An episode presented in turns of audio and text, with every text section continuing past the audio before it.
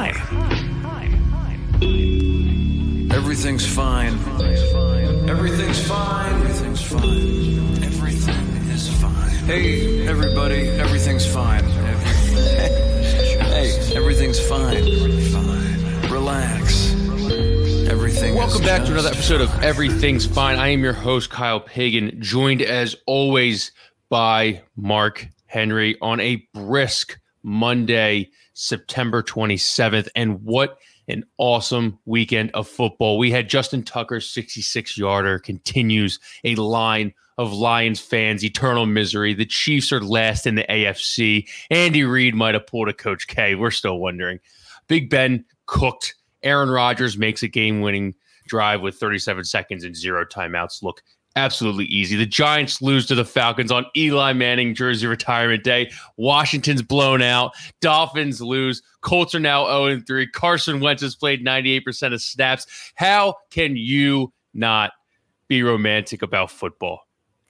We'll have uh, Ed Kratz come on for 15 minutes later in this show. But if you missed all of that glorious, glorious football because you took your girlfriend apple picking, you have an absolute galaxy brain. Mark is booing you right now, but I I say he is wrong because Eagles fans, we were given a perfect gift from the schedule making gods. Now, if your girlfriend is an apple picking girlfriend, I don't have an apple picking girlfriend, so I lucked out. But this early in the season to get apple picking out of the way in September is a gift from the gods on the schedule maker. Perfect day yesterday for some apples, some apple cider donuts. And then you're thinking, hey, I just bought myself two months of football until I got to go get the tree. But here you go, Eagles fans. December 12th. That's the bye week for the Eagles. Another gift from the schedule making gods.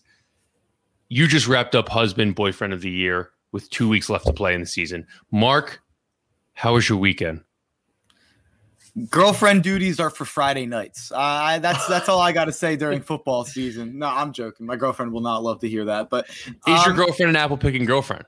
absolutely, absolutely, yeah, Ah, absolutely. I, I I actually have a. I don't know if I'm going to incriminate myself. I have a funny story about an apple picking. and I'll incriminate myself. Last year we went apple picking. I had never been apple picking. You pay to get onto the wagon. yes. right? Correct. You pay to get on. You pay to get onto the wagon, and then you pick the apples, you pick the sunflowers, whatever, the, whatever the business is. I thought you just that's what happened. You you go, you pay on, you go, and then you go to your car. No, you pay to get on the cart, and then you pay per apple. You pay. So I uh, Where'd I- you go apple time I- picking? I didn't know that. Um, and uh, me and Caroline went, and we we just walked off with some free apples. Where did you go? Do you remember? Uh, what, Shady Brook, Shady Brook, oh, Shady Brook Farm. Okay. All right, cool. Yeah. Linvilla does a little differently. You kind of just walk around the orchard. I don't know. So, uh, so you don't have to pay to go on a cart. You don't have to pay to go on a wagon. So I feel like this is. I feel like I would have liked that place. I'll pay per apple happily. But th- that's how they get you the aesthetic. That's the fall aesthetic. How was your weekend, though? Uh, it was. It, by the way, I'm I'm coming at people for doing girlfriend stuff during football. I missed like the one o'clock slate due to a due to a family event. Uh, so yeah, my feeling right now is I don't want to ever give up uh a one o'clock slate again. Like I, I don't know how many more of these I have left. You know, yeah, who knows? You- Who knows? Absolutely loved the board yesterday. Oh, I loved the board. You had like 10 picks. It, it went well. It went well. I, I had a pretty good day. Uh, better in the MLB, but well, we'll get to that at some point. Uh, it's insane. But um, I mean, I just feel like Sundays now. I, I can't miss another one. I missed one now. I, I feel like if I miss another one, that's I, it's like a PTO clock. Like I got zero hours on the PTO left on missing uh, one o'clock football. Uh, no, I'm I'm I'm joking, but sa- I think Saturdays are apple picking days more so. Did you did you gain some some bonus points though? Was it a big life event you were at? Absolutely, absolutely. Okay. Bonus points gained. What's it like having that much money? Can I ask where you were? Yeah, yeah. I, I, we we talked a little offline. I, I was I was in a church. Uh, Okay. was at so a- not I a great at a- place to, to watch your bets. I was at a christening. Okay. Uh, so I, I, you know, you're at you're at a church, and you're you're in the back of your head, you know, you just have a lot, uh, you know, just a lot of units in, in my speak, riding on the line. The feeling in my stomach, just like what's going on with the Falcons, like what's mm-hmm. going on with the Washington football team and the Buffalo Bills, and, and it is it is like unlike anything else I've ever like. I've missed slates before, but you know you can you can look at your phone. You're not I'm not yanking out my phone constantly during a christening, so it was it was tough, and I I can't miss another one o'clock slate again. What do you think like the worst places to have money on games? Like I remember one is definitely the birth of your child. My mom wanted to be induced on uh, Super Bowl 27 and my dad said no. he told the doctor no. He said I, am not missing the Super Bowl. So I was born uh, it was January 31st. I was born February 2nd. So That's hilarious. Yeah. Um a concert got it. Airplane. Airplane Yes, but it's it's recently gotten better. But you're exactly right. Airplanes. Can you believe we didn't have Wi-Fi on airplanes like five years ago. I haven't been on an airplane since I feel like Wi-Fi has been normalized on airplanes. I haven't been on an airplane in like five, six years. Damn. I know it's weird. I don't know. It's it hasn't been like a, a planned thing that I haven't been on one. It just hasn't happened until you go skydiving. Well, uh, three game lead. I know. Fuck the Seahawks. um, a concert. Well, that wouldn't have helped music, you. huh? That wouldn't have helped you. I had them too any win would have helped. Okay, anything would have helped. Uh, I'm like the Philadelphia Phillies right now. I just need anything. I need I need a shot in the arm. Uh, a concert or music festival, zero service. Are what? you saying that the Phillies players need more shots in the arm? Do we no. have a conversation? We hit the we hit the threshold. It doesn't matter that it's not the pro team. It could also be like AAA, Double A down there and stuff. But hey, listen, the threshold is a threshold. The Phillies hit it. We're on to the playoffs. Hans Kraus. But a concert, a music festival. Have you ever yeah. been to one of those? Zero service. You can't get anything. You're trying to like text your buddies to see where they're at. You lose them and whatnot. You just need a you need a you need a vantage point. You just need hey, listen. If we all get separated, you meet by light pole on on due east. A funeral, your own funeral, that'd be a terrible place to have money on a game. Not good. If you if you place a bet on Monday, you die on Thursday, and Saturday Sunday is going around. Jesus, that's who collects but, that money, by the way. I think Dave Portnoy's bookie died the one time, so he never got his money or never had to pay him his money or something. I remember, and people, oh, he, I think he owed him, and, and his bookie died, so people were making jokes. I remember, but uh, I have a I have a good nomination for worst place actually, and it's it's not one you'd think. A football game, like if you're at a Penn mm. State game and you have bets on other Saturday games, or if you're at an Eagles game and you have bets on other Sunday games, they've figured out like how to have service at Citizens Bank Park they figured out how to have service in the Wells Fargo Center. I know it's a lot less people. You go into the Linc or you go into Beaver Stadium at Penn State. Those are my really only like two big reference points for football games. But uh, it good luck texting for the next yeah. three hours or good luck checking anything for the next three hours. Hmm. How about overseas during a war? Like, I mean, no experience here. How, how far are we from betting on war? Yeah, I think we're far. I if, think there's got to be some United Nations uh like clauses against that. What if you're like, I have a future on on the U.S. five to one to defeat the Soviets? I, I know Russia's not Soviet Russia anymore, but they'll always be Soviet Russia to me. Like, could you imagine that? Like, I have under half a nuke will be deployed. It's like I'm hoping to hit the under for the good of the the world and the world. much better minus, the country. Minus one ten.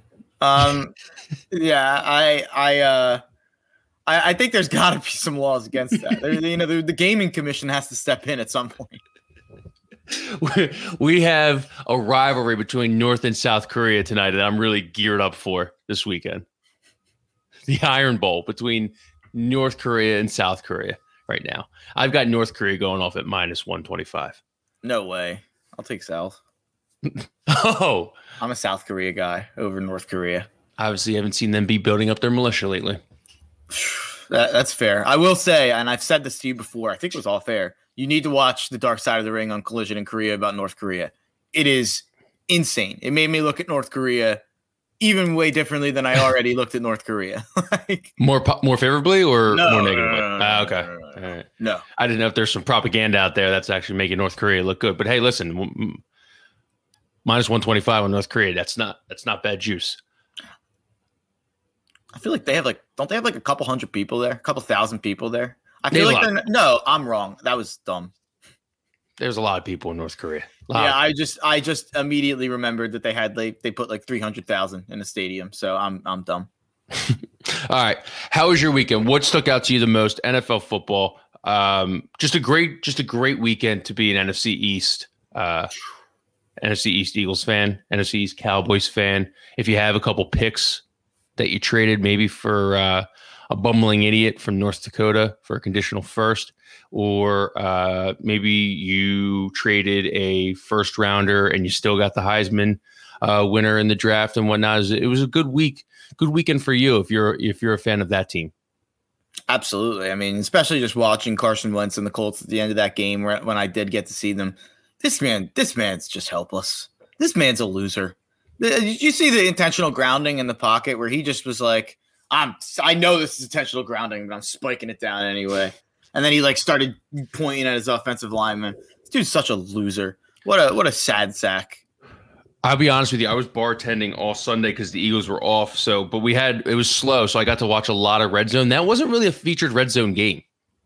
No, it, Chiefs, it didn't seem like it. Chiefs Chargers dominated. Um, I'm trying to think. Uh, Justin Tucker and that one was obviously really memorable. Um, they they didn't put Falcons Giants on at all as someone who needed to see Falcons Giants. That was probably for the best. I mean, that, they should level the stadium after that game. That game was absolutely horrible. I can't believe there was actually some people. I don't know if you said it or someone said it, but I know someone said, "Hey, listen, I think the Giants are going to be pretty good this year." You definitely didn't say it. You're not a Daniel Jones guy. No, I think John Jansen might have said, you know, don't be surprised did. if they win the division. Yeah, he didn't pick them to, but I, I think he he kind of likes Daniel Jones, low key. Yeah. Um, yeah. I mean, the Colts now being owned three, like, when do you bench Carson? Carson played 98% of snaps for the season already. Like, if it gets to, I don't know, if they start like three and seven or 10 games in. So here's an interesting spot here coming up here for the Colts and the Dolphins. They play each other next week. Mm. So hmm. what we need is the Colts to win to trick them into thinking, you know, we got it going, we got it going in the right direction. Yep. Keep Carson in there, keep him playing snaps. Maybe win another one, win another one, get to 500, then lose a couple, and then it's like, all right, well, what are we gonna do? We we can't take him out. So I I think we got to root for the Colts next week. I think you're exactly right. I mean, we have, I mean, because that that Colts pick. That Dolphins pick, excuse me, will be so much more valuable, I think, in the long run than the Colts pick. Because, like we've been saying, they're gonna they're gonna bench Carson, but it's Colts Dolphins next week at at Miami. Colts Ravens at Baltimore. Uh, Colts home against the Texans. Colts at the Niners. Colts home against the Titans. Colts home against the Jets. There is a good chance they go two and four, but most likely three and three in those games. So I mean that would be a three and six start, which I think we're actually that would actually still be okay in my mind. I would still be comfortable. Yeah, I agree. That's where I, that's what I was saying there. Like you win three, you lose three. About so maybe even four and five. Like e- either way, like as long as it's not two and seven, I feel like or one and eight, and then they probably are definitely benching him at that point because they just have nothing to stand on in terms of playing him. Uh, but Miami, sheesh. I mean, uh, does, do people want to start apologizing for Tua, please? I mean, this guy. I know Miami came back. I know they made it. They started fourteen nothing. I know, I know, but like there, when you watch that game, I I watched the four o'clock games way closer, and I actually like got home as it was, or like uh, whatever. I, I started watching closely as it was like fourteen nothing, and from that point on, Miami was like helpless. Besides their last drive, actually, they they went on a crazy last drive at the end of the game because I think the Raiders were exhausted. But uh, I don't know who called that screen pass in the end zone to uh that the Oakland Raiders or Las Vegas Raiders got a safety on but holy shit, fire that person immediately. Yeah. Oh my god, that was terrible. I, I think it's oh my god, I I'm gonna forget the name now. They replace they like don't have an OC. They have like a couple people like I I, I think like collectively calling plays and stuff. Was like, eh. was Chan Gailey an OC? Yeah, he was their OC last year. Yeah, it'll always be Chan Gailey to me. Yeah, yeah. And whoever becomes offensive coordinator, I don't care. Chan Gailey just feels like a guy who retires down in down in uh, Miami and has a boat. Yeah, I'm a I'm a big time Chan Gailey hater. After ah. I, I, remember, I was very mad at him last year with with yanking Tua out and putting Fitzpatrick in, and then making Tua look over his shoulder. And I'm a Tua guy, so I, I have some biases here. I was impressed by Jacoby Brissett. I was impressed by the last drive. I was showing showing a bunch of big balls. You know, Jacoby. You never say die, Jacoby. I mean, what an insane career going from the third string uh, in in New England. Jimmy G gets hurt. He comes in, wins a game, set for life. He's a good Bill backup. Belichick a lot. He's a good backup. Uh, I I think that if Tua plays that game, they win that game. Though personally, uh, they were they they could have put that game away so many times when it was fourteen nothing, 14-2, and they didn't score for a really long time in that game. So uh, it just felt like they the offense got really dead in like the second and third quarter. But I mean, yeah, he definitely started hot and he ended hot, but it wasn't enough to, to keep the Raiders from going three and oh. zero. Chiefs last in the AFC West. Andy Reid, hot seat. well, maybe, maybe literally. If uh, I don't know, I'm, that's a bad joke. But uh, seat um, on life. yeah, yeah. Um, it- it's good to hear he's okay because I mean, it's hard not to. It's hard for your brain not to go to spe- very specific medical conditions with how Andy Reid looks when you hear he's taken away from the game in an ambulance. Um, so uh, it seems like it was just precautionary. It seems like he's fine, so that's good. But uh, one and two on two games that they should have won. By the way, like the Chiefs should be three and zero right now, and they're one and two. So I mean, maybe this kicks the Chiefs into high gear. What if the Chiefs miss the playoffs? That would be like insane. I don't think it's gonna happen, but uh, I, I mean, you look at how good that division is. I, the Chargers should be good the rest of the year. I think the Broncos fall off a little bit.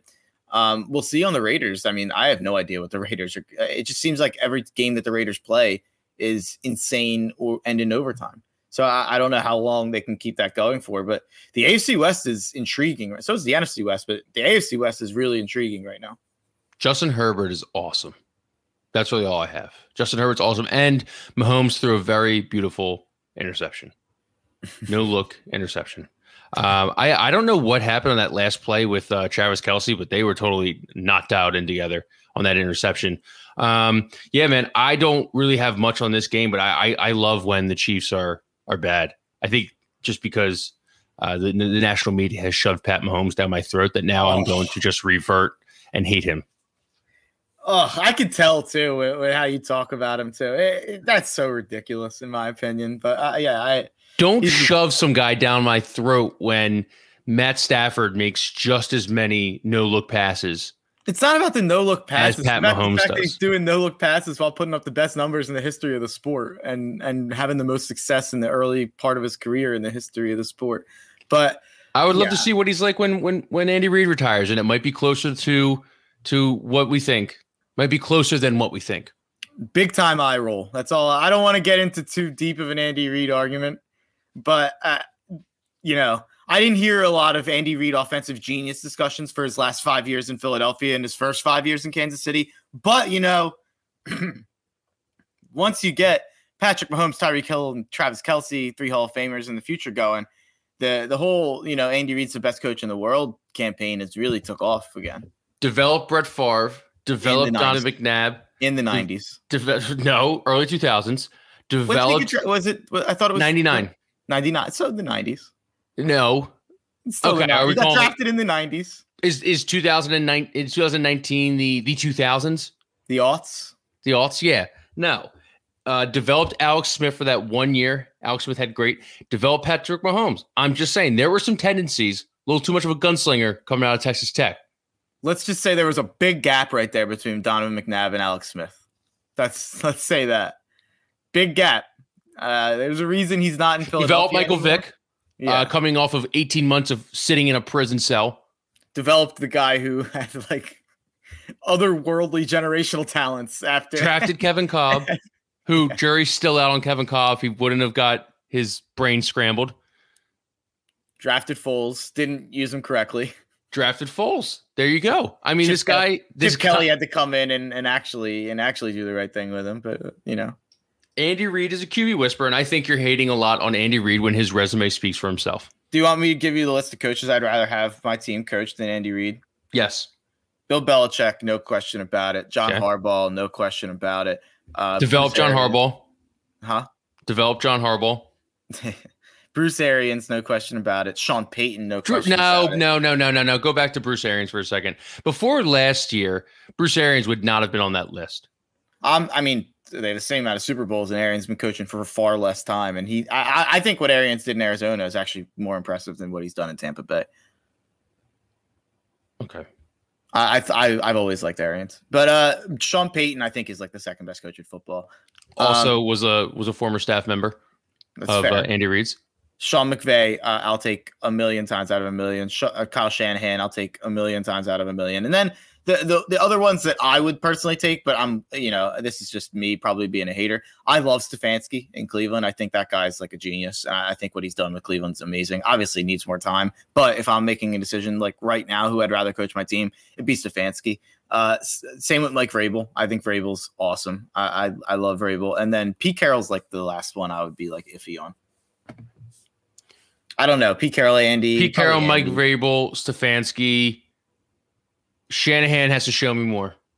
Oh, dude, Shanahan's incredible. I I, I think like the, the we're gonna do Pat, put Matt LaFleur up there too because he won last night.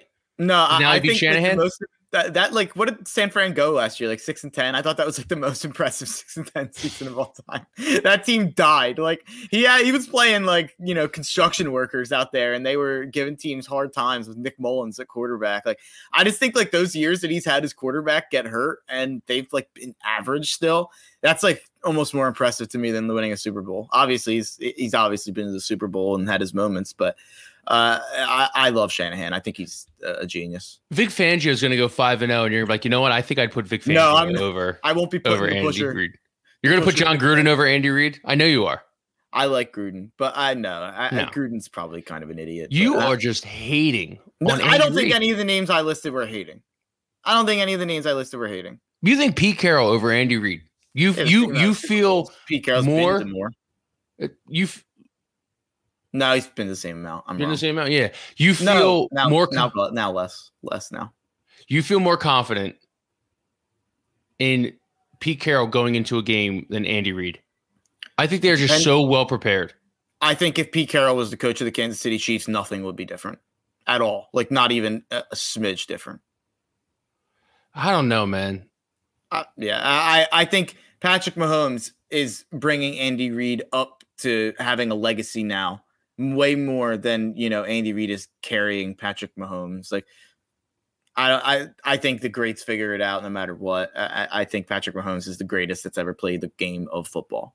He's been in the league for like four years, Mark. But that, but that doesn't mean that I can't say he's the greatest I've ever seen play the game. It doesn't. I don't need to see ten years to say the level he's playing at. Not like right this second. I mean, still, I'll tell you, I'll take right this second still. But uh, I, I, think the level he's played at for the last three years is higher than any level anyone's played at for any three years. By is, pa- is Patrick Mahomes your goat?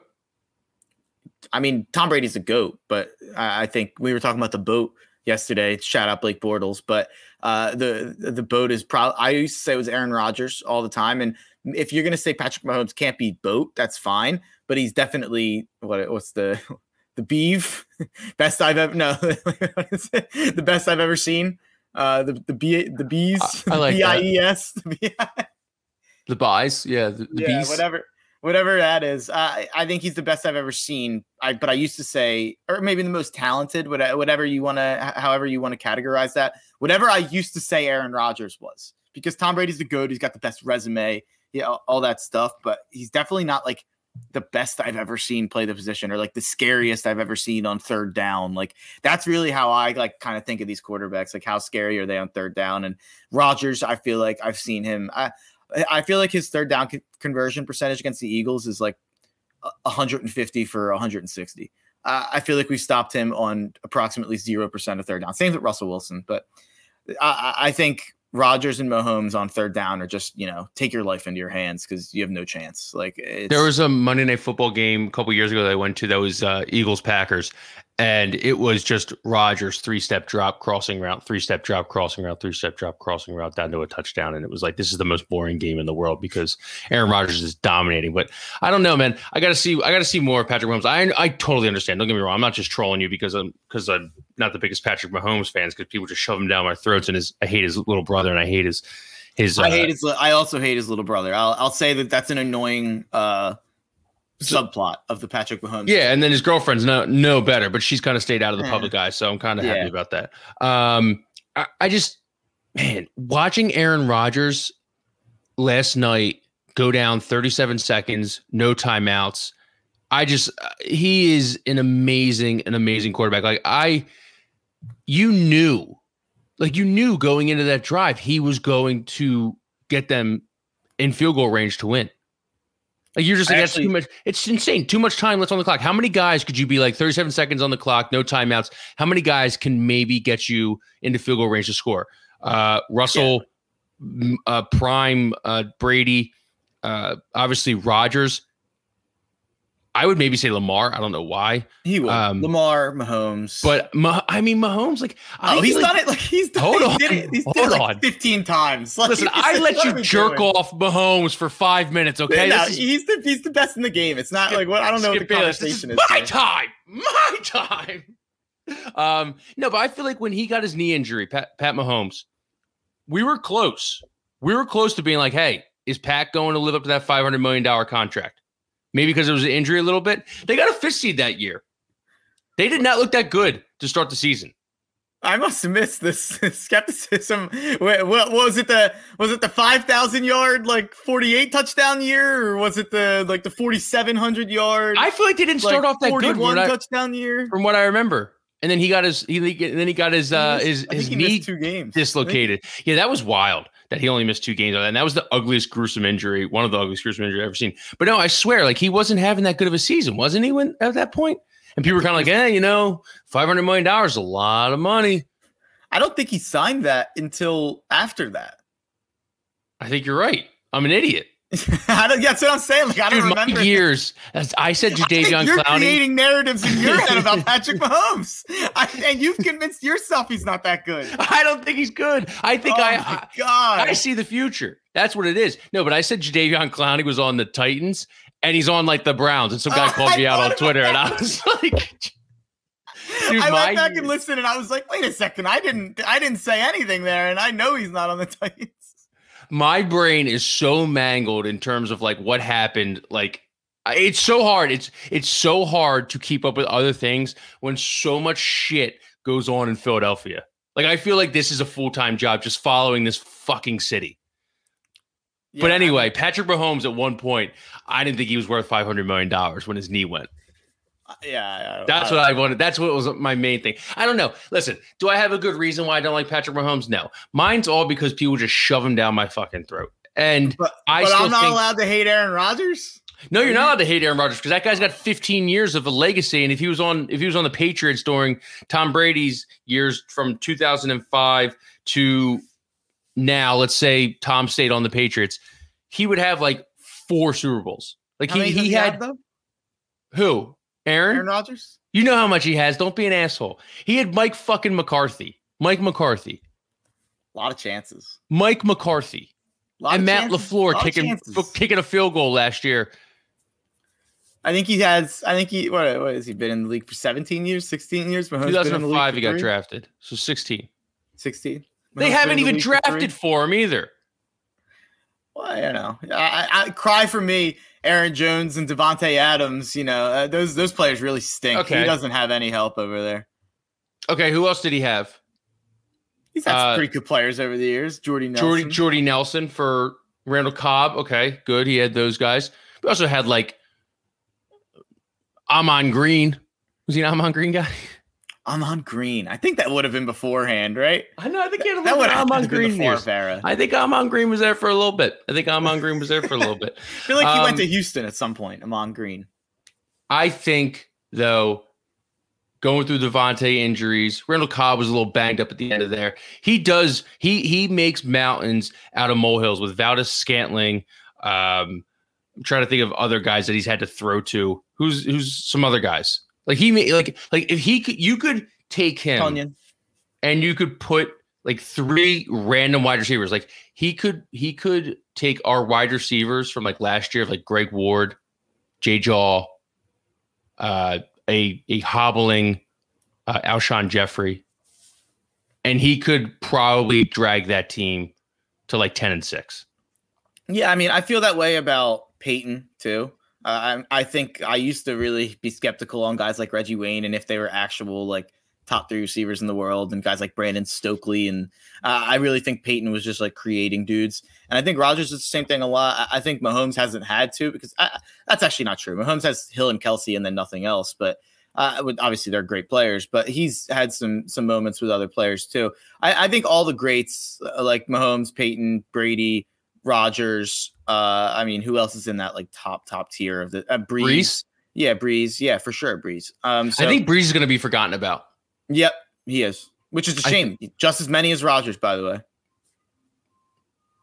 Now that Drew Brees, I don't know how I feel about Drew Brees. You don't know how you feel? I, I think I'm fine with him. I so he called the Notre Dame uh what was it? The Notre Dame Toledo game, and I thought he was rooting for Toledo, sent out some No, Purdue. No, no, no. So here's the backstory. It was Notre Dame Toledo he called, and I thought he was rooting for Toledo, and I was like, oh, what's going on here? They play Purdue next week. This could be really bad. I think someone told them because someone got in his ear. They're like, yo, NBC has a contract with Notre Dame. So you need to start being nice about Notre Dame. And he was not rooting for Purdue in that game. He was he was on his best behavior, so he's on my good side now. Drew Brees, as long as you're talking nice about Notre Dame players, uh, I'll I'll carry your water on this podcast. You're a top five quarterback in my life. Far. By the way, hold on. While I'm on it, real quick, I told you all Notre Dame plus six and a half, plus seven money line, 41 13. 41 13. Imagine, imagine only beating Wisconsin by six points. If you're Penn State, six points couldn't couldn't be me. 41 13. um, that was the most boring game of football I've ever watched in my life. It was Notre Dame was definitely losing 13 to 10 in the fourth quarter. That that that game set offensive QB play back sixty years. the Graham fourth Mertz quarter. sucks. Jack Coan sucks more. I agree. I I don't care. Like that that kid who was wearing ten, Brady Quinn's number. Don't don't don't put Jack Coan back in, please, for I love of like God. I liked Pyne. I liked Pyne. He looked pretty good. Uh, he's a little tiny, but I, I want to see Buchner in there. Uh, the guy that was hurt. He's he's our backup. He's in. He's uh, you know, just absolutely electric. I was gonna say Mm. something I shouldn't, but he's absolutely electric. Um, very fast. It makes a lot of plays. Dual threat quarterback. He had a tight hammy this week, so he like missed his Rudy moment. He missed his chance, or like to come in and you know be. I guess that's not a Rudy moment, but in and- availability. Yeah, exactly. And uh, you know, Drew Pyne comes in and has his moment. Uh, but I mean, uh, the fact that they were losing 13 to 10 with like 10 minutes left in the game and then won 41 to 13 is one of the more absurd things I've ever seen as a Notre Dame fan. Like kick return touchdown, Drew Pyne leads you down the field and then two pick sixes in a row and it becomes a blowout. So it's fun to say that the game was 41 to 13 to my Penn State friends because they probably didn't watch and they probably don't know that Notre Dame could have lost that game pretty easily. Penn State climbing to four. What are we doing in the top twenty-five? I know this is a this is a, a Penn State haters podcast, but like beating Villanova and you move up like four spots. Yeah, it's crazy. I, I think it has more to do, honestly. This this year, after that top two, it's rough. This is like the number one year I've ever seen for like expanded playoff. Like, I don't know. a- Actually, you know what? Oregon has that win. You have to put Oregon. So that t- after that top three, it's rough. Like Penn State, I don't think is as good as like a top five team. But Oklahoma wins and they drop Oklahoma three spots. Like I don't. Where does that make sense? it was a rough. It, they looked rough in that game. Like they should, they could have lost West Virginia. At, at Okay, shoulda, woulda, coulda. They're still undefeated. I just don't understand Penn State moving up three spots off of off of Villanova. I mean, uh, who else moved up? Uh, Arkansas moved up. They beat obviously Texas A and M. Where'd they, move up to? Eight. So where's Notre Dame at? They're Notre Dame nine. Notre Dame's nine right now. Yeah.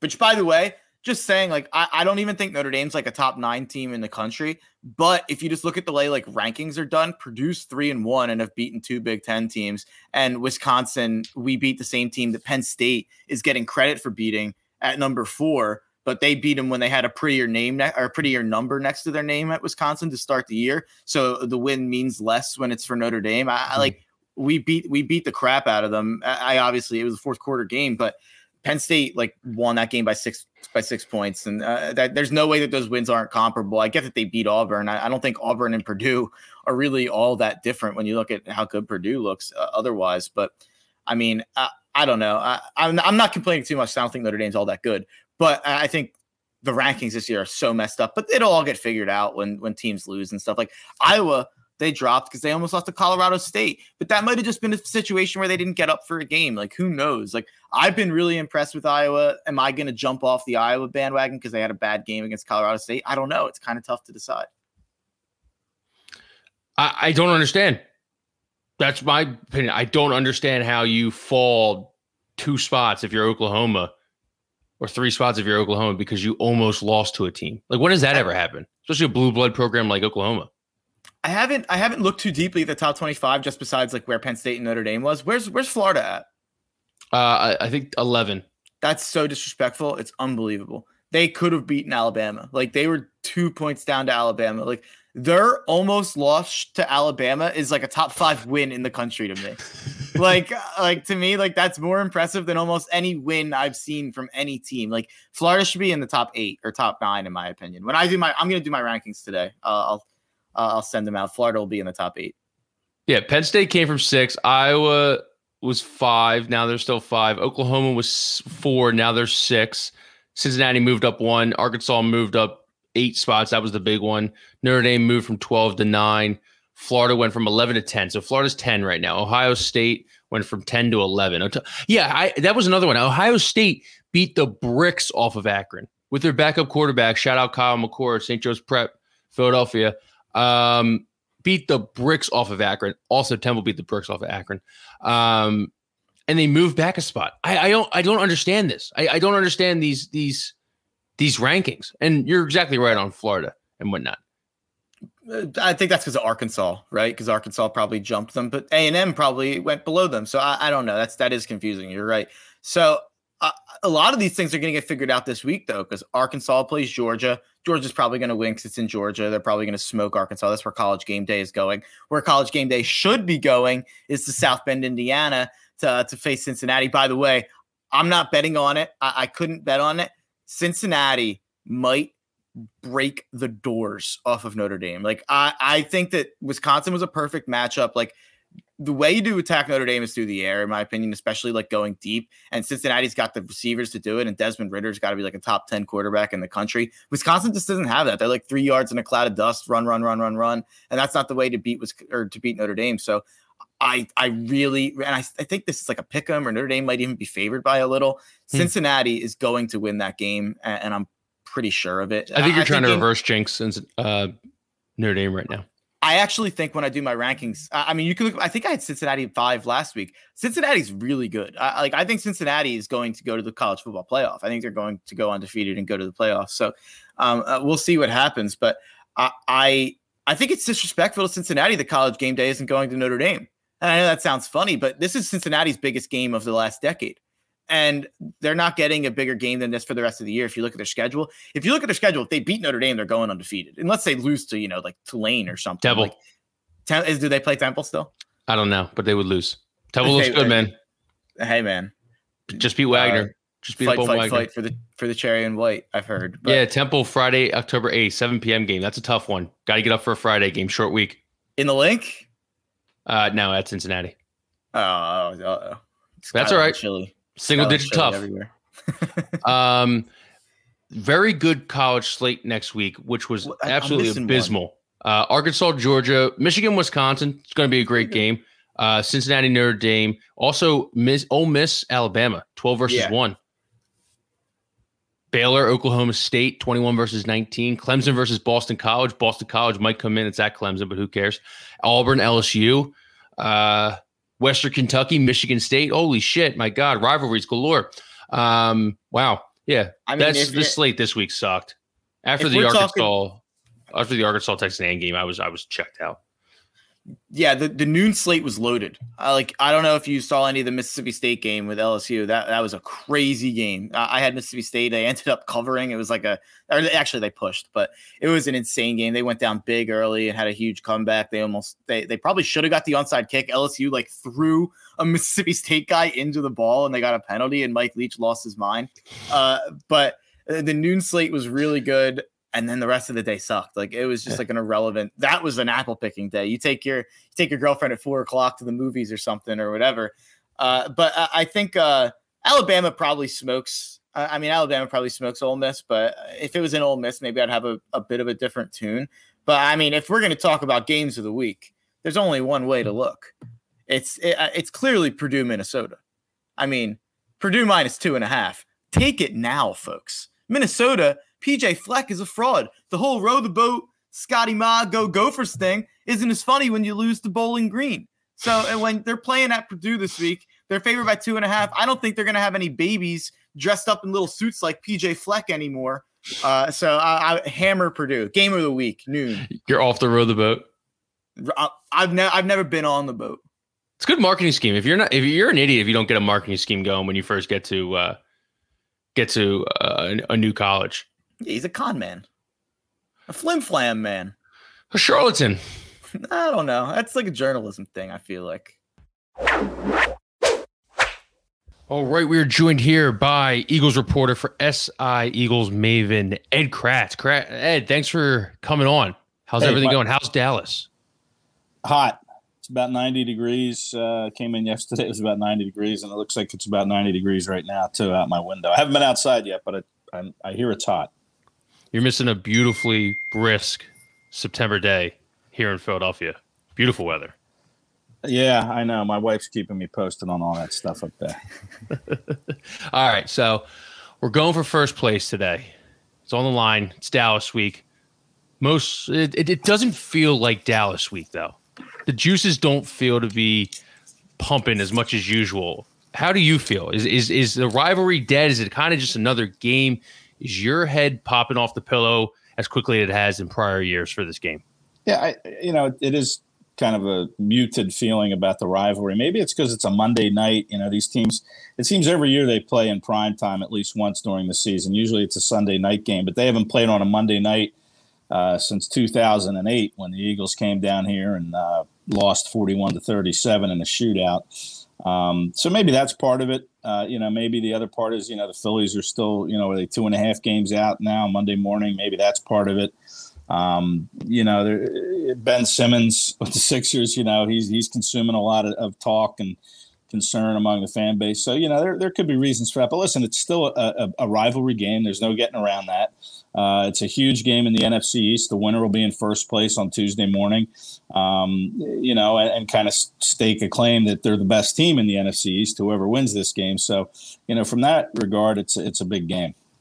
So obviously, Andre Dillard's filling in for Jordan Mailata. Yeah. I haven't seen him. Mark hasn't seen him. You've seen him in training camp. The Eagles have seen him. What are we feeling there? Is he going to be able to hold up tonight against kind of a defensive line that's not really uh, at uh, a 10 out of 10 on the uh, on the Cowboys right now? Yeah, what's a concern? Huge concern, in my opinion. I mean, I know it's a you know it's a Dallas defensive line that you know isn't the best. I mean, Randy Gregory is is pretty good, and Micah Parsons has shown some flashes as a rookie playing defensive end. Um, but yeah, I mean, Dillard in camp, uh, he was hurt for I think two weeks with a knee. Uh, to me, before he got hurt, he didn't look very good uh, to be honest. But when he came back, he looked he looked better. I mean, he you know against the Jets and those joint practices they had at Florham Park, he looked uh, pretty darn good, and he, he played a really nice game against the Jets in the se- uh, preseason finale. So, you know, I guess those are some glimpses that give you a little bit of hope, but to me, it's going to be, I don't care who he's going against, it's going to be a handful for Andre Dillard. And now's his chance to show that, you know, yeah, I, I, was a number one pick for a reason and I'm not a bust. And if you're the Eagles, you hope that, yeah, he shows something and that might increase his trade value and maybe get rid of him in a couple weeks once Mailata comes back. Yeah, I think looking looking at the matchup with the Cowboys, at least like preseason or before the Brooks and Mailata injuries, you felt like we had such a, a huge advantage in the trenches. And now you lose Brandon Graham, you lose Brooks, you lose Mailata. Do you still think we have an advantage in the trenches? And do you think that even if we do, do you think it'll be enough to kind of push us over the top to compete and win this game? Uh, yeah, um, Mark, it's a good question. I mean, listen, the Eagles pour a lot of resources into both sides of their lines. So I think they have the depth. I think you know what's kind of scary is last year the Eagles started 14 different offensive line combinations due to injury, and now here we are in week three, and you're already starting two new players. You know, Dickerson's a rookie stepping in at right guard. I think he'll be okay. Um, and on the defensive side, losing Graham is is huge. Brandon Graham is the heart and soul uh, of the team, as it's been said all week long, and you know his leadership vacuum is going to be someone's going to have to step in and uh, you know, but they, like I said, they have invested resources. They have Ryan Kerrigan, who has kind of looked very ordinary in the first two weeks. Now he, you know, we talked to him during the week, and he said he had this, the thumb surgery, and I asked him about how that's impacting him, and he said it, it's tough. You know, when you're a defensive lineman, you use your hands a lot, and it's hard for him to do it because the cast is so rigid. It's hard for him to grab hold of anything. I guess in, in a couple weeks he's hoping that that will be replaced by a softer, more flexible cast. But you know, you need him now. You know, you need him now to step up, and you need guys like Milton Williams, a rookie who they played outside a little bit early on in camp, and then kind of settled him in at defensive tackle. I expect he'll get some outside reps. I don't think Tarron Jackson, another rookie, is quite ready yet uh, to to get more than maybe you know five to ten snaps. But who knows? Maybe there'll be a role for him, or maybe you know uh, Jonathan Gannon will play more of a three-four defense and bring in more of a linebacker with Genard Avery. So I think they have options to kind of play uh, without Brandon Graham, but. It's going to be interesting to see how they fill that leadership void on the field and all that trash talk. You know, Brandon Graham was like the king of the trash talking yeah. when when he played, and you know, there's no other players that can trash talk like Brandon Graham. You're pretty bullish on on the Birds today. I saw in your preview that you have them winning in your prediction and whatnot. What uh, what makes you feel so good? Well, I, I you know I, I kind of made that prediction before Thursday when Mailata got hurt. He got hurt Thursday late in practice, and then I'm thinking, well, you know, I, am concerned about that. I really am. Hmm. Um, but yeah, I, I, think the Eagles can score points on this defense. I know the Cowboys defense is probably better than what it, what it was last year, but I still think they'll find ways to score points. I think, you know, Sirianni learned some hard lessons last week as a play caller, first time play caller. You know, the tight ends weren't really involved, and I know they want to go more three wide receiver sets, but still, there was only four targets to Ertz and Goedert combined. Goedert wasn't targeted till the fourth quarter. I mean, he's one of your best players. I mean, let's go, let's get him going early, um, and and I think they will. Uh, and I think that, that you know the Eagles can do some damage with the deep ball, especially on the other side, away from Trevon Diggs.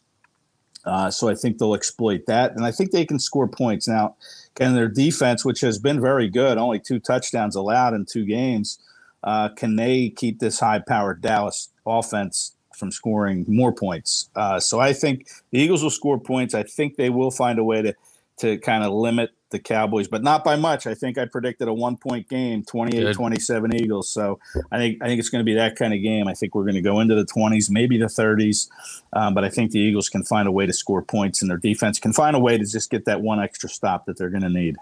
I think I think after last week's game, there was, you know, obviously and fairly so, there was some criticism of Sirianni and, and there was a lot of criticism of Jalen Hurts.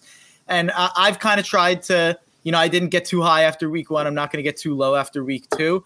Uh, but do you think that if if they do kind of struggle offensively against this Dallas defense, which it does seem vulnerable in a lot of spots, will it kind of be time to not press the panic button, to, but to kind of start being concerned about Sirianni's play calling, or kind of start being concerned about Jalen Hurts? I don't think so. Uh, you know, listen, Jeffrey Lurie knew what he was hiring in Nick Sirianni. I mean, we even saw with Andy Reid. I mean, you know, early going. I mean, it takes time to figure out how to call plays in the NFL, and there's going to be ups and downs, and you can't expect it to be, you know, you can't expect to be shot out of a cannon and get it right away. That's just not, that's just not fair, really, to Sirianni. And as far as Hurts goes, I mean, I, again, I just you know you have to let it kind of breathe over time here. You can't get too panicky or too low. I mean this is a tough schedule they're playing early on. I've said from you know the off season that i think the eagles need to be playing better in november and december than they do in september and october when they're still trying to find their identity. And even lane johnson said in their super bowl season of 2017 they had no idea what they were until i think it was week four or five when they went out to la and played the chargers uh, with Philip Rivers, and they won that game. I think it was 26 24. And he said, We kind of knew then that, you know, we have something special. Um, so it takes some time. You know, after three weeks, it's no time to panic. You know, even if they're sitting at one and five, I mean, they have the Chiefs coming in on a short week. They've lost two in a row. That's kind of ominous to me. And then they have to go to Carolina, who's undefeated. And they have Tampa Bay, the defending Super Bowl champs, coming in. So it's a tough road. But, you know, I think listen, we saw good things against the Niners last week. Uh, in addition to some questionable play calling and play design. But again, you just have to give it time. You have to give Sirianni time to grow with this team and Hurts to grow with Sirianni. Um, you, you can't make snap decisions based on just a handful of games. And sticking sticking with Hurts, Hurts real quick. I, I saw your article where you said that uh, I think I believe he's on pace to rush for a thousand yards, uh, or at least it, it looks like that could happen. Do you think they kind of ratchet down the running throughout the year? Do you think he starts running more, or do you think it's we're at we're kind of seeing where that baseline is going to be for the rest of the year? Well, yeah, he's on pace for like 1,100 yards, which is crazy. I mean, the Eagles never had a thousand yard rushing quarterback uh, Randall Cunningham came the closest back in 1990 when he was, I think, 960 yards, something like that. But uh, yeah, I think no, I think he'll continue to run. I mean, where he's done his most damage is when the play breaks down in the pocket and he's able to scramble and get big chunks, especially, you know, if defenses are going to kind of play deep and you're sending everybody deep, that kind of opens up you know, a nice 10 to 15 yard path where you can gain those yards and step out of bounds, get a first down and keep going. So I think we're going to continue to see it. And I would, I would say that we're going to even see more RPO stuff, run pass options, something we didn't see a lot against the 49ers. We saw it a little bit against the Falcons, but I think we're going to see more of that too, where he kind of, uh, you know, fakes the handoff and sweeps the edge. Now other teams can combat that by by putting a spy on him. I'm surprised teams, you know, maybe Dallas will do that tonight. They'll put a spy on Hurts and make sure, you know, he doesn't do that kind of damage with his legs. But you have to have the personnel to play it. And I think Micah Parsons could be that spy, but it seems like they practiced him all week at defensive end. So I don't know what the Cowboys' plan is for him. But as far as Hurts gaining yards with his legs, yeah, I, I think he's going to get a thousand yards. And, and what I like about him is he doesn't seem to know he knows how to take a hit. Like when Carson Wentz ran the ball, we always you know, everybody like, you know, winced and cringed, like, oh my God, he's going to get hurt because uh, he never slid. He always, you know, he was tough. You got to give Wentz credit. He was tough. He fought for every last single inch of that that playing field. Hurts knows how to take a hit. He's kind of built like a running back, you know, 6'1", 220, uh, 25 pounds, very compact. Uh, he knows when to get out of bounds, and he, and he just seems to know how to take a hit. I mean, this is a guy that ran for over 1,200 yards at Oklahoma uh, his his year there. So I mean, he, he does know how to run the ball, and the Eagles are going to take advantage of that. So I I'm I predict that he will get over a thousand yards this year. You think if uh, if Nick Sirianni and the Birds slip up in the next couple of weeks, you think the shirts go? He, he puts the shirts back in the uh, in the drawer. Maybe the bits don't uh, don't come out as much. you're not you're not enjoying the short shirt. I'm in, well. He actually wore he wore one of my shirts. He wore the Jalen Hurts uh, face shirt that one time. Oh, that was one of your shirts. That was the shirt I designed. Yeah, oh, but sweet. Okay, I'm just saying that. though. Maybe uh, maybe I'll send you one. Um, I'm just saying though, the bit's kind of way thin when uh when you give me yeah. you know what you gave me on week one, and then you come around with a complete 180 game plan and and come out only scoring 11 points a week two. Yeah, I, you know it's interesting because it is kind of a rah rah like high school coach mentality. Um, but listen, I mean, you know, I don't know if it'll grow old or not. I mean, we're Brandon Gray. We're a Brandon Graham T-shirt on yeah. Saturday. A 55 decal on the hat. Yeah. Yeah. I mean, you know, listen, this guy's all in, man. And you know, if you're a player, I I would probably want to play for a guy like that as long as he's doing his work, which he is. He's you know he's in the film. He's in every meeting. It seems. Uh, you know, so if I'm a player, I, I think I'd want to play for that type of guy as long as he's not letting that just rule the day and he's actually doing his work. Um, I don't see any harm in it. But you know, it's weird when you hear him say, "Oh, I still have my John Carroll beat John Carroll shirts when I was at Mount Union," and uh, you know, stuff like that. But uh, you know, we'll, we'll see. Uh, yeah. I, I, like it, and I like the shirt. I like the Hurts. Uh, that that was a cool, cool shirt that Hurt he had on with with Jalen Hurts. I like that shirt. Appreciate that. Yeah, if they win tonight, he's going to come with the Calvin and the Hobbes uh, peeing on the uh, on the on the Dallas Star on his car on Monday or Tuesday, I guess Wednesday. You got one of those designs whipped up for a T-shirt. Is that, is that what you're saying? I might. I might. I might have. Yeah. I might have a Ted Lasso, Nick Sirianni shirt in the works right now. It's getting released today. A little bit of a preview there. Um, hey, listen, before we get you out of here, did you get to go down to the Ford Center, the uh, little five billion dollar mile down there? Uh, in Dallas. I know it's a business trip for you, man, but like, yeah, did, did, you see the drone shot for uh, the NFL Films did for Hard Knocks when they went through the whole uh, center down there? Like, uh, no, I, you dude, didn't see I, that? I, I, I, haven't even left my hotel to be. I mean, I did for dinner last night, but I mean, I you know, I just I kind of I, I'm out by the airport. You know, to me, it's kind of a trip. I don't stay in downtown. I try to stay out by the airport. It's easy shuttle in and out to the airport. So, you know, I don't get around too much. Now, when we go to Vegas, when the when the Eagles go to Vegas, I mean, my wife are going to go. We're going out ahead of time, or we're going to stay a little before and after. Uh, she always tries to take one of these business trips with me, and we Yeah. we tack on a, a day here at the end and at the at the beginning. So anyway, I know I have not seen it. Uh, I'll probably go into Dallas this morning uh, for some breakfast with a few few people, and uh, you know maybe I'll take a look around. I saw Six Flags over Texas though. I did see the, the amusement Okay. park yesterday. It was next to the restaurant I ate at, so you know that was kind of cool. I guess if you like Yeah. amusement parks. There's one. There's one business, uh, one restaurant that offers two dollar martinis for lunches. I mean, I'm just saying, limit of three. But I'm just saying, I'll be asleep by halftime if I do Yeah, I that. mean, Are you kidding? I can't. I, I can't do write better when I'm a little liquid courage in me. But Yeah. uh, Okay. Well, have fun tonight. I hope. Uh, I hope you see a good game. I hope your prediction comes true. Uh, I hope they actually beat the hell out of Dallas. But uh, Yeah. looking forward to it. You know, maybe I'll get some juices going. I'm more excited for the press conference for the Sixers in 18 minutes than I am for the game. But we'll see. 7:30 See? rolls around. There you We'll go. I didn't even know the Sixers were having a presser, but I guess that's because of the Ben Simmons stuff or whatever. I, Yeah, I mean, today's you know, media day. Yeah, the preseason for hockey started. The NHL started last night. So there's a lot of things here that have kind of maybe sapped some of the steam that Dallas Eagles usually provides. But listen, still big game, rival game, division game. So Good barometer game. yeah, yeah, I, I think so in the early going. Sure. I mean, these teams don't play again until January 9th. I mean, that's how long this season is. Mhm. Uh, you know, that's week 18, I guess, the last game of the year. So, I mean, that, you know, when you think about it, you know, here we're still in September and they're not going to play again until the middle of January. That, you know, Yeah. that just tells you how long this season is. It's nuts. Yeah. Well, thanks for your time, Ed, and uh, and good luck tonight. All right. Thanks, guys. Appreciate it. We got to talk about the big news from the weekend.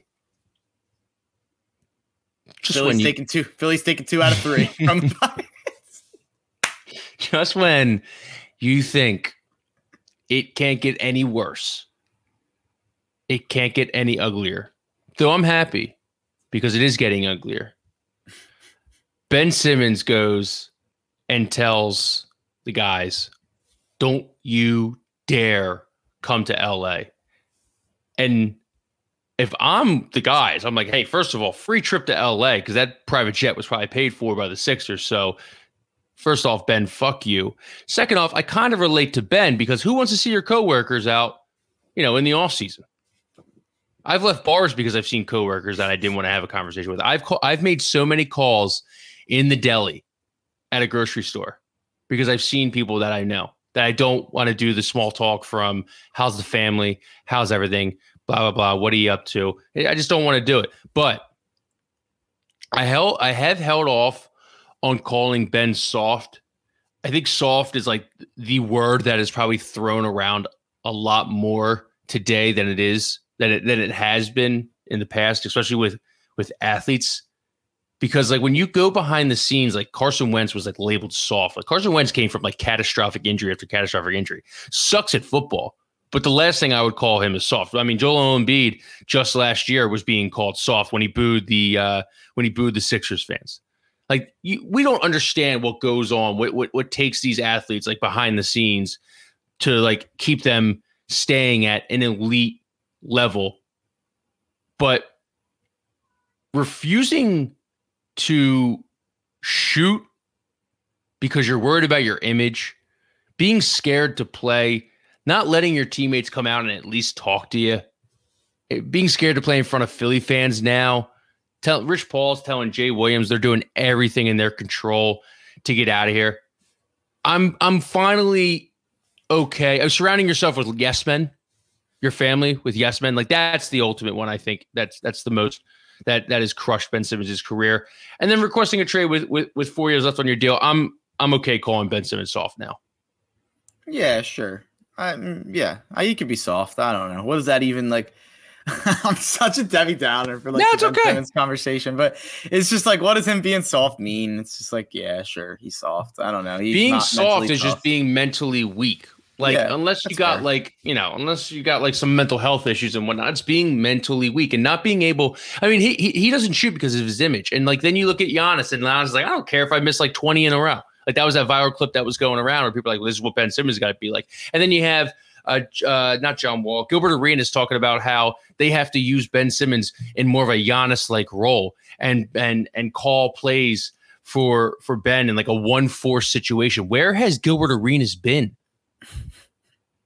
Like, I look at these. Look at some of these photos that I like. I pulled up like of LeBron just totally not covering Ben Simmons. Hold on. Like, look at this. That's a Portland Trailblazers game. Ben's at the three. Nobody is above the free throw line. Then there's this LeBron play of him in the key. I have to go back. Once again, if you want to be a producer on this show, we would love to have you. Like, look at this play. Rebound. Le- LeBron is right here. Le- ben Simmons doesn't even realize. I know there's like 23 seconds left in the shot clock, but then he activates the play, and we get a we get a fadeaway jumper from falling out of bounds from Ben Simmons, and LeBron didn't even leave the key the whole time. Surveying out front, like that's three seconds in the paint. that is defensive three seconds. Okay, you're right there. But like, wh- wh- what kind of Giannis role was this guy going to play? Like that's where I feel like Ben has just broken people's brains in terms of like we wanted him out of Philly. You guys are bad fans and whatnot. To you should have used him this way. Doc ruined him. Doc's had one season of him. There's there there is no answer other than Ben Simmons never wanted to offensively change his game over five years, and that's where it stops, and that's where it starts. The shame of it is, though, that could have still worked. Which part? He could have been the same player he he he is if we just built around him better. If thing, it's just like there's so many butterfly effect moments on the Sixers like timeline that have led us to a point where we cannot handle another year with Ben Simmons, and it's you know it's it, there's so many. It, it's there's trading Mikal Bridges that would have given another three point shooter to help out the team with shooting. It's signing Al Horford to a max slot, which then turns into Danny Green, which uh, it never made sense to me to bring in uh, bring in a center with a point guard as a power forward, Tobias Harris as power forward, and Joel Embiid who's center. Uh, I, that's insane to me. And then you, you're you obviously the whole Jimmy Butler. You choose Ben over Jimmy. Whatever you want to say about that, you that probably should maybe we should have had an organization and a coach that could have handled the situation and not like led it to a situation where it was him or me after a half of a season where Jimmy Butler's clearly best friends with our best player. So it, there are so many. And then even once that happens, make a better trade than getting Josh Richardson. And then Josh Richardson turns into Seth Curry. So the best you you basically got Danny Green and Seth Curry for two max slots. The whole excitement was Ben Simmons, Joel Embiid, two max slots. That was the whole plan of the process. And it ended up being Seth Curry and Danny Green. So uh, it's just there are so many ways that this could. I mean, even if you want to go back to the Fultz trade, which I'm not going to go back to as much because it was the obvious trade at the time and everyone loved it. We did a retweet Armageddon. I mean, it, it's embarrassing to look back at now, but I was I, I wasn't even like the biggest Fultz guy. I actually like Lonzo more, but like I was still really excited and I understood why. And I, you know, you had to do that move and whatever, like uh, whatever. So there are so many decisions that have led us here. Even if you want to go really meta, the decision to have our backup this year be Dwight Howard and not be someone who could shoot a little bit and play with Ben Simmons. Get Luke Kornet, get Kelly Olynyk, get someone who can stretch the floor a little bit and not completely kill our offense. And I get that that's on Ben, but when when you make the decision to have Ben as your franchise player, you're making the decision to have a unique player, and you have to surround him uh, uh, with players that you know benefit him, like Milwaukee did with Giannis. And I'm not saying use Ben like Giannis, but you have to surround him with the players that are kind of puzzle pieces to his game. And uh, you know that it's just depressing. It is so depressing. Like to talk about the Sixers and to look back at the last like hundred moves they've made, acquisitions, and see just how many have been horrible, horrible. Like it, it's it's. Do you think Ben takes that next step though? That like, like who else would they? Who else would they have assigned for the max slot? Like I, am like generally asking you. Like I told you, my my brain doesn't go past like two weeks. Malcolm Brogdon. Okay. I think if this team would have had Malcolm Brogdon, Ben Simmons, and Joel Embiid this year instead of Danny Green or Al Horford, we would have been talking about a team that went to the NBA Finals. We did laugh at the number. I at least laughed at the number that Malcolm Brogdon got paid. I I thought it was too too little. I wanted to max him. He, he just felt like a fake rookie of the year to me. That was see, like that was so many years before that. Like I had gotten over the whole. I hate. I, it's funny because if you search my Twitter with Brogdon, I probably have some horrible tweets from his rookie year saying it's bullshit that he got the rookie of the year and he's never going to be anything. Uh, but I think like the couple years after that, where he was like 50, 40, 90, 50, 40, 90, like efficiency, like scoring, three point shooting, I, I was like, all right, I'm willing to admit I was, I might have been a little bit wrong uh, on Brogdon. So by that time, I was like desperate for Brogdon. I, I've always been desperate for it. The funny thing is, I've always been desperate for Brogdon, McCollum, or McCollum or LaVine with Ben and Joel. That's always been like for the last five, six years. That's always been my dream. Or Lonzo too. That's always been another one I wanted in there. But there were a lot of options other than I mean, Bojan Bogdanovic is another guy. Like he that's like a 40% three-point shooter who averages 20 a game and D's up on LeBron. Like that guy's like Yeah, one the- of the but- best LeBron defenders in the league. But these aren't like max guys, and it's like it, it's hard to sell the fan base. I, I know, like we're looking at it like revisionist history, Eh, but you're but but at the time, like you know, and looking back on it, yeah, we were idiots. We were idiots, but we had just we just lost to Boston again. No, Correct? we lost to Toronto. This was that was Toronto series. Okay, so we just just lost another series, and we're thinking like, okay, we have the Embiid stopper. Now we have him on our team. We have Tobias I Harris locked up. Yeah, I mean, you're one of the only ones I know that wasn't I, happy. see, about I completely. I disagree here. I think you were one of the only ones that was excited.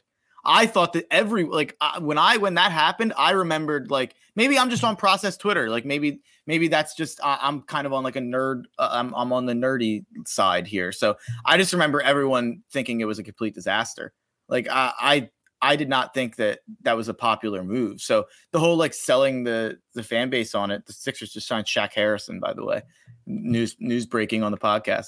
But um, I, did was it him or Aaron Harrison who made the big shot? Uh, no, it might be different. I don't know. Whatever. Then Um, who? Yeah, seriously.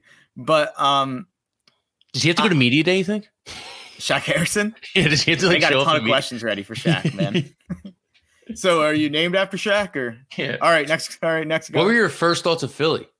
Like, did you get cheesesteak yet? It's like, well, I just flew in.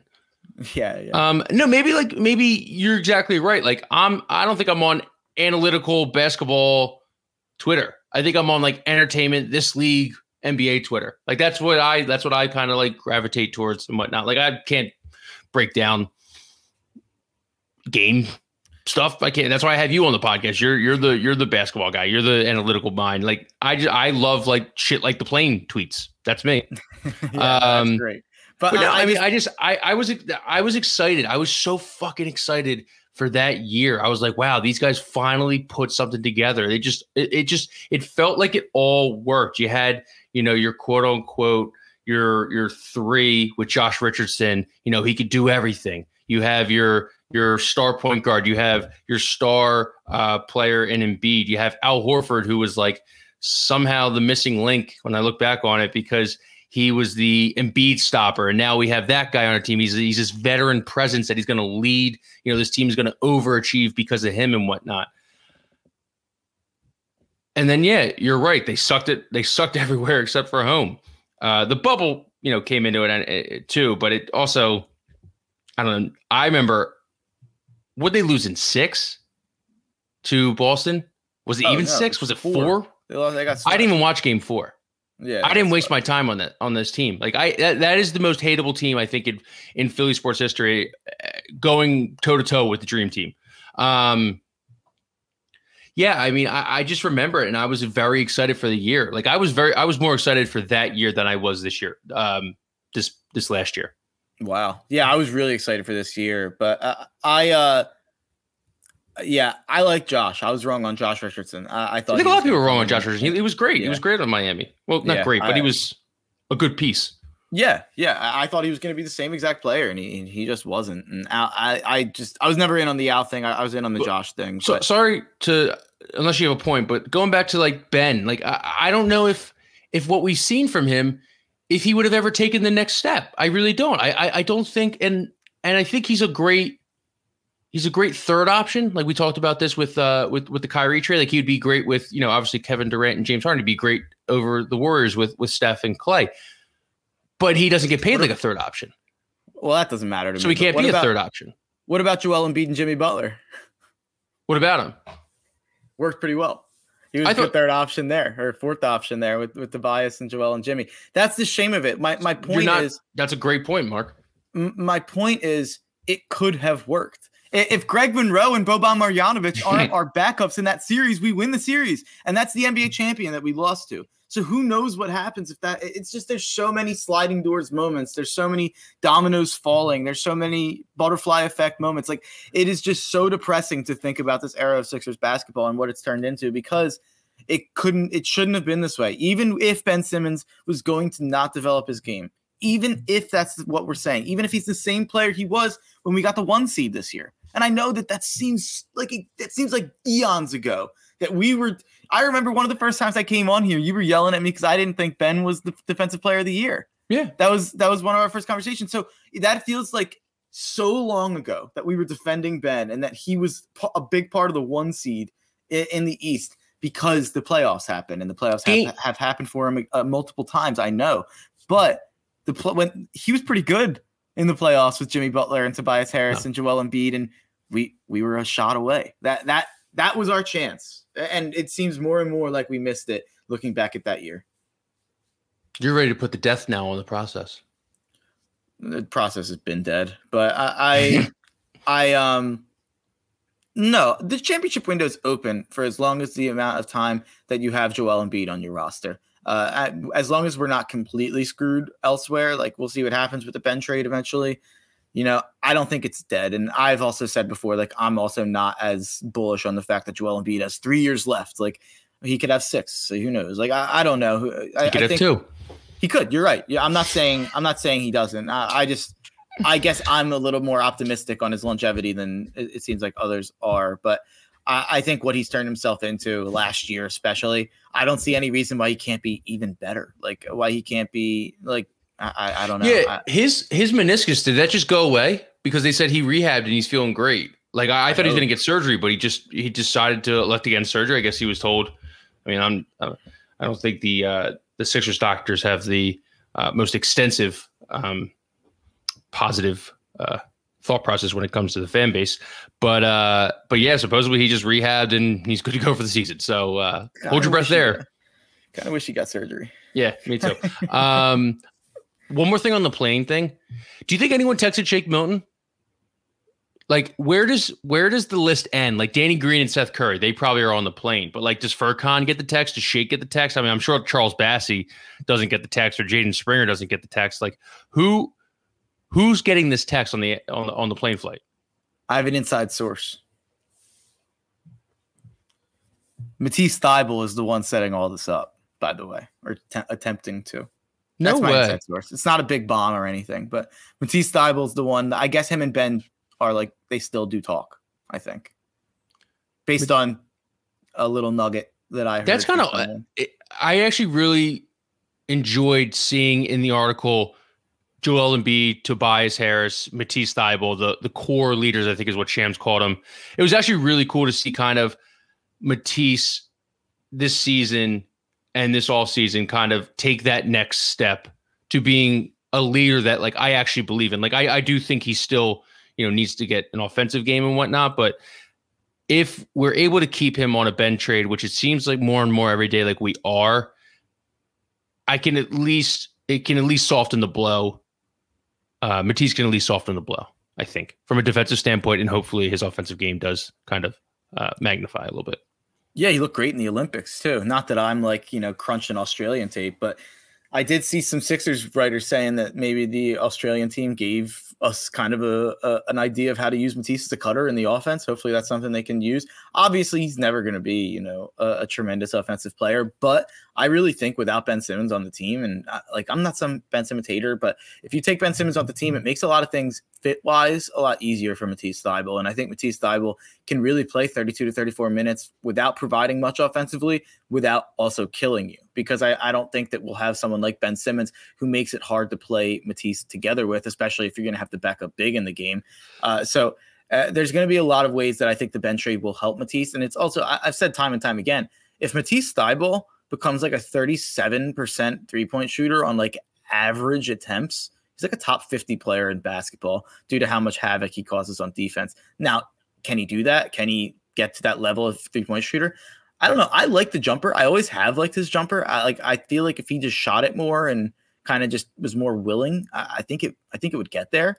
Uh, so we'll see. I, I've never been one that has has doubted his ability to improve because we've seen it so far. Can we uh can we end the Doc Rivers media tour?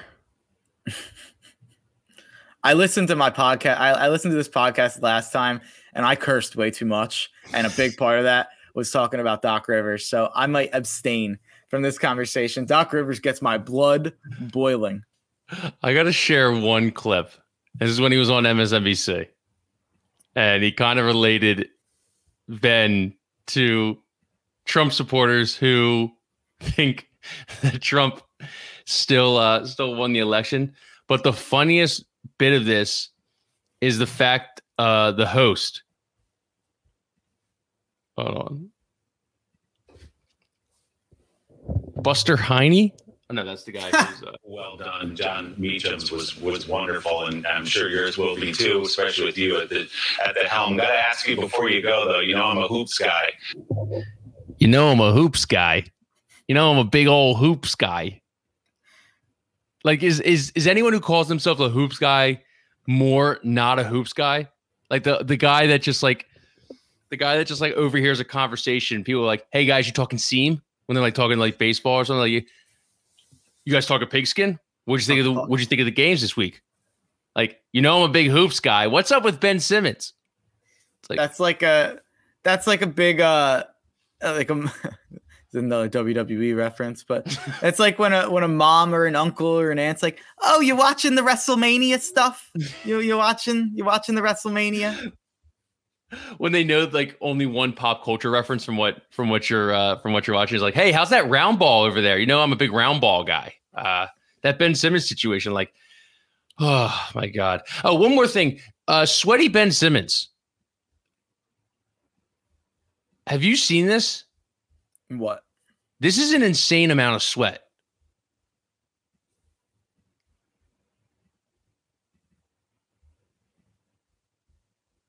Watch the evolution of this guy's sweat. Jumper look clean there. Like I believe in it. Watch watch the sweatpants. What is going on there? Wow. that wow. is an insane amount of sweat for an individual. Did he spill water? I, I, he like, did he piss himself? He looks like he's going to the free throw line. Those pants. Oh, that's good. Thank you. Uh, that is like, uh, is Ben Simmons? Does Ben Simmons wear underwear? Like, that's an insane amount of lower body sweat. Like, he's just letting his dick free ball. Like while he's like doing runs in the gym. By the way, it's a good thing that right on the side there you can follow Chris Johnson hoops if you want to see more of these. Uh, more of these Ben Simmons videos. I'm zooming in. That is insane. you don't follow. that's just funny how that, that's that's really. I mean, funny. look at that from the beginning of the video. Like, okay, he's sweating a little bit, and then you get there, it's like, holy shit! That's it's, obscene. It's the Jameis Winston like pool workouts where he's like he's like next to a pool and he looks like he's like sweating like buckets. And it's like, well, Jameis just just jumped in the pool, got out, and just decided to do a drill. So it makes it look like that he's uh that he's just working really hard. I I don't know, man. That's an insane amount of sweat. His gooch has to like smell like the Dead Sea. You want to hear like a, a random? This is not. It's kind of related, but not related. I feel like a big part of why people uh, hate Ben Simmons so much is because he he's an absolute Adonis. I mean, let's be let's be honest about it. This man, this man is a this man's like a this man's a model, Ben Simmons. Oh, in a past life? Yes. I mean, this if this man didn't have a if this man didn't run very fast, he'd be on like General Hospital. He'd Good looking guy. do- who's the who's the e? Oh God damn it! He looks like Tony. Oh my God. I Clooney. lost it. Huh? Clooney. No, no, no, no, no. He's like light skinned. Um, he was on like a hospital Drake. show. No, not not Aubrey Graham. I don't know. I'll figure it out later. He used to do like NBA sideline stuff for like All Star Weekend and stuff. He's got Ahmad a beard. Rashad. I don't know. I, my take. I'm gonna figure it out and tweet it out. Whoever it is wouldn't have had a career if Ben Simmons couldn't hoop. If Ben Simmons was six one, Very bad beard. Or what do you call what do you call the bottom here? Is there a name for the bottom of, of with just your hair? Like little bad chin pillow. as yeah, I can I can appreciate it though. I, I've went through I've went through some bad facial hairstyles in my life. But better looking with facial hair than without facial hair, Ben Simmons. If you go back True. to the Ben Simmons like rookie year pictures, like wow, that is a young kid. Also, going back to the Al Horford conversation, that was a very handsome team. A very you said very hateable. Mm, I think that was part of it. You had Brett Brown, a sly fox, very handsome. Al Horford, yes, you're right. Very handsome man. huh? Very handsome man, Al Horford. Oh, very handsome man, Al Horford. Uh, Landry Shamet for a little bit. I don't know. He looks like Spike Eskin. okay, I thought he was kind of handsome. Uh, Tobias Harris, very handsome. Yeah, handsome guy. Uh, Joel Embiid, I don't think Joel Embiid is handsome. he's unique. He's got his unique. He's got a unique That's- look. Like that's when you see a, a newborn. You're like that newborn. That's a very unique looking newborn. That's like that that newborn's ugly as fuck. Was J? No, JJ wasn't on that team. Uh, Matisse a good. Matisse a great looking Matisse, good looking guy. Josh Richardson, I he kind of looks like a ninja turtle. I have a reference of what I think he looks like, but I'm I don't want to get canceled. Hold on, we gotta let's see Sixers roster. Raul Raul Neto, handsome man, can't Eh, shoot for shit. Handsome Eh. guy. I'm gonna say, eh. Shake, I don't know. Yeah, he's just Zhaire Smith? dude. I think you get him on a good day. I think he's got his days. He's got Zhaire Smith. Some days he's good. Other days when he gets a whiff of peanut butter and his face blows up, not as handsome as he usually was. How Furkan, have we not mentioned Furkan? Furkan is handsome. Furkan. God damn it. James Ennis not win any beauty pageants anytime soon. Norvel Pelle not winning any beauty pageants anytime soon. Uh, Alec Burks, I couldn't even point. I couldn't point out Burks out in a Mm. police lineup. Like That I, that, Rafael Devers. that guy, that guy took forever just to get over here. That was crazy. That was that insane. was nuts. Like where where were those guys? Trail. I uh, let's see, Trey Burke, Shake, uh, Kyle O'Quinn, eh. Mm. Glenn Ross. Oh, Mike Scott. I think he's very exotic. That I think it it pushes him over to handsome. We filled a lot of boxes. We had like different boxes of uh of handsome men. I'll tell you who's not. Marial Shayok, the uh, the G League two way player. My buddy has an autographed card of him. So if Marial Shayok ever you know explodes, my buddy's sitting pretty. Yeah, not a not a a beautiful man. Um, anything else before we wrap this up? Hmm. No, not really. Okay, we went an hour six, and we still have to do Ed's interview. So this is going to be a long pod. Hope you stuck with us. Uh, if you like this, please rate, review, subscribe. Follow Mark on Twitter, Mark Henry Jr. underscore. I don't really promote my Twitter. Follow me on Twitter, Kyle's Fine, K y l e s p h i n d. I got to get that changed. I hate that fucking handle. Um, yeah, that's the uh, that's the podcast. Subscribe on YouTube. Uh, listen to everywhere you can find it on on Apple, Spotify, and whatever podcast you get. And we will talk to you on Wednesday.